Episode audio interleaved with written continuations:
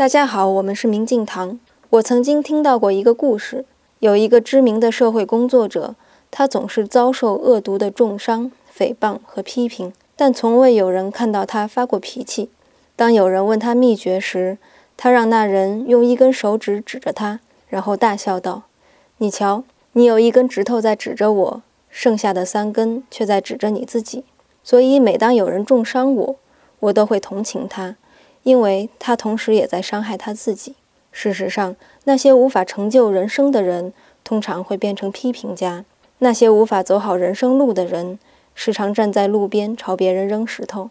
每当你脑袋里升起要谴责别人的感觉时，要警觉，因为这是病，得治。